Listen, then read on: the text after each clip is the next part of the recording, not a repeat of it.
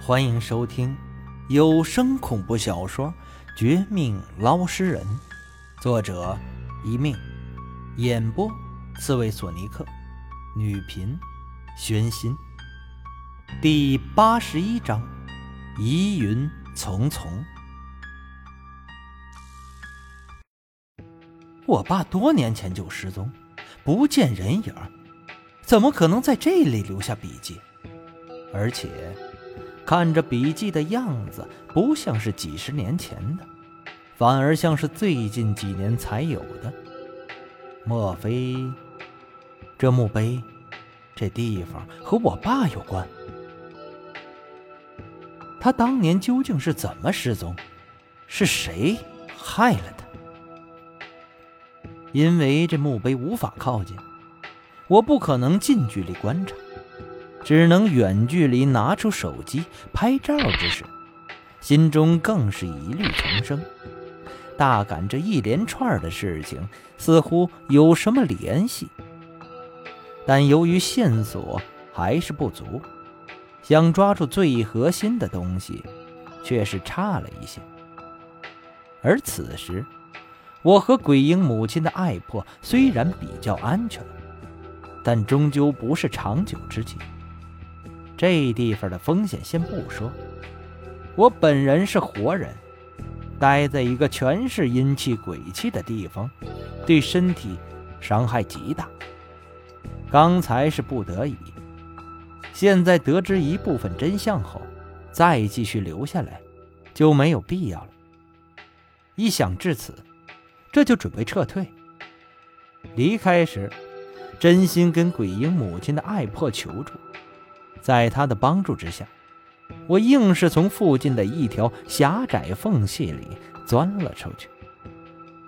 之前是地面之下百丈之深的地桥，现在等我钻出地表，四下一瞧时，竟惊人的看到，自己早已经离开那个山上的破庙，反而到了山下一条无人经过的小路。路上草丛茂密，最高的野草超过了两米。距离这边最近的大路，其实也不算远，不过是十来米的样子。可谁能想到，这点距离，竟然就是天人之隔，阴阳之交。两边的情形完全是两种模式呢。或许，应该趁此机会。带着艾破回去，有他帮忙，要制服那个鬼婴母亲能方便不少。心下如此一想，我这就打算带他离开。他也一脸欢喜。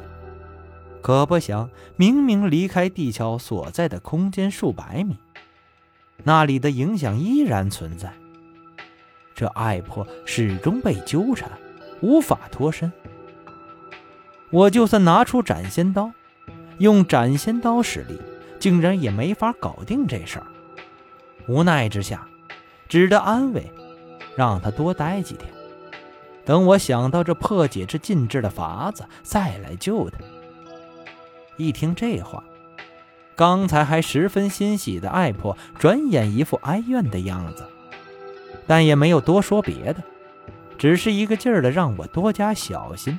不要轻易冒险，王先生，谢谢你的好心，我心领了。可能这就是命吧。我不怪你，你自己保重。以你的事情为第一，没必要为了我付出太多的。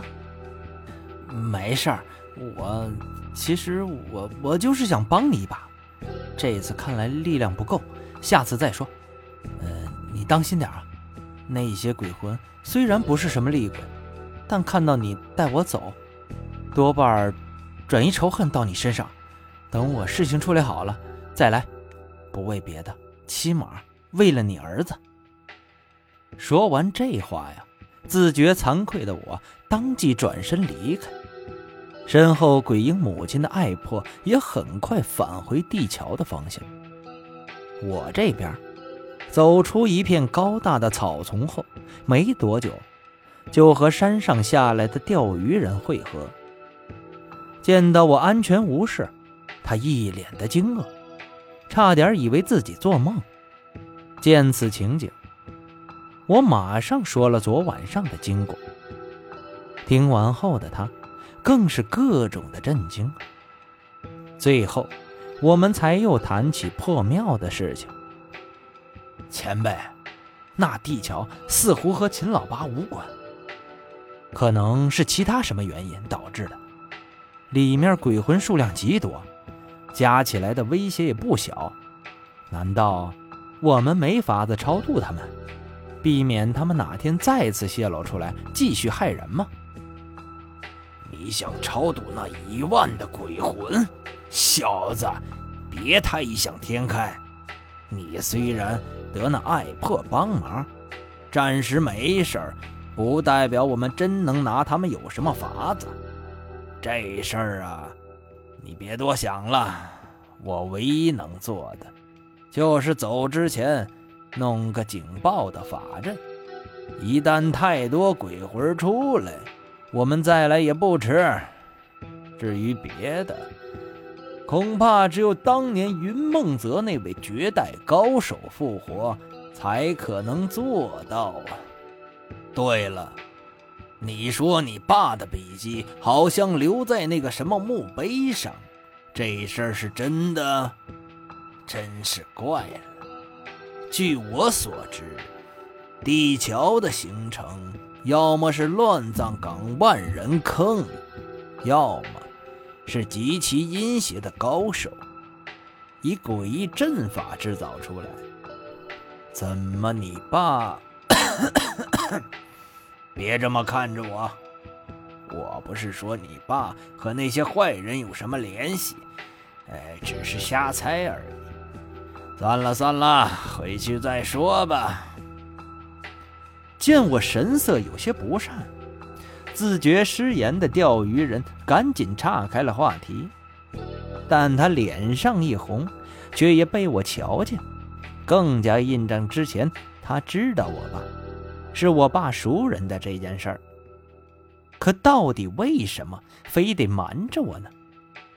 每每想到这事儿，我心里老大的不爽，但也不可能对钓鱼人使用暴力、武力威胁他，说出真相。无可奈何之下，我跟着他的身后一起返回了江城市区。钓鱼人借故要找帮忙的人，请人指点。先回了四九城，这边的我也打算早点回家，和铁牛、大头、虎妞、彪子四人会合。心想，如果钓鱼人真的不肯帮忙，也可以请他们出手，尝试能否带出那个爱魄。短时间内，我无法对付那个鬼婴母亲，但为了减少内心的内疚，将他的爱婆带出来。这也是可以的。心念一动，这就打算打车回家。但我又想起秦老八那封信，以及这一路上钓鱼人的种种反常，为了自己心安，也为了不再随意怀疑他，在钓鱼人转身离开前喊住了他：“呃，前辈，我有个事儿问问你，你应该可以回答的吧？”“什么事儿？”你说，我这么善良正义的人，当然不会让你失望。再说了，老八这事儿，我也有原因。嗯，是我推荐给你，没想到他这个贵人没帮你几次就……你说吧，他走了，我替他帮你，那感情好。我的问题很简单，我听说呀，呃，您姓廖对吧？我这话刚一问，对面的钓鱼人忽的愣了一秒。正当我以为他又要骗我，又要掩饰什么时，却不想钓鱼人忽的咧嘴一笑，拿出之前给我算命的口吻：“廖，啊，当然。”我和你未婚妻恰好是同姓怎么，你想回头请我当证婚人，还是发大红包啊？没有没有没有，我随便一问。既然是同姓的前辈，以后称呼起来更方便。您有新线索，麻烦第一时间通知我一下。钓鱼人的反应大大超出了我的预料，他没有尴尬，反而是我有点偷鸡不成反蚀一把米的感觉，脸上微微一红啊，随口就扯了几句，这就上车返回了我家。看他的样子，倒是去掉一个疑问。现在，钓鱼人身上只有唯一的问题。那不是别的，就是和我爸有关的这事儿。我想等着等搞定鬼婴母亲之后再问。他应该不会再推辞。回到家里的我，还没回过神来，却先被早已回来的铁牛等四人叫醒。看他们的神色，似乎是打听到了什么不一样的。消息。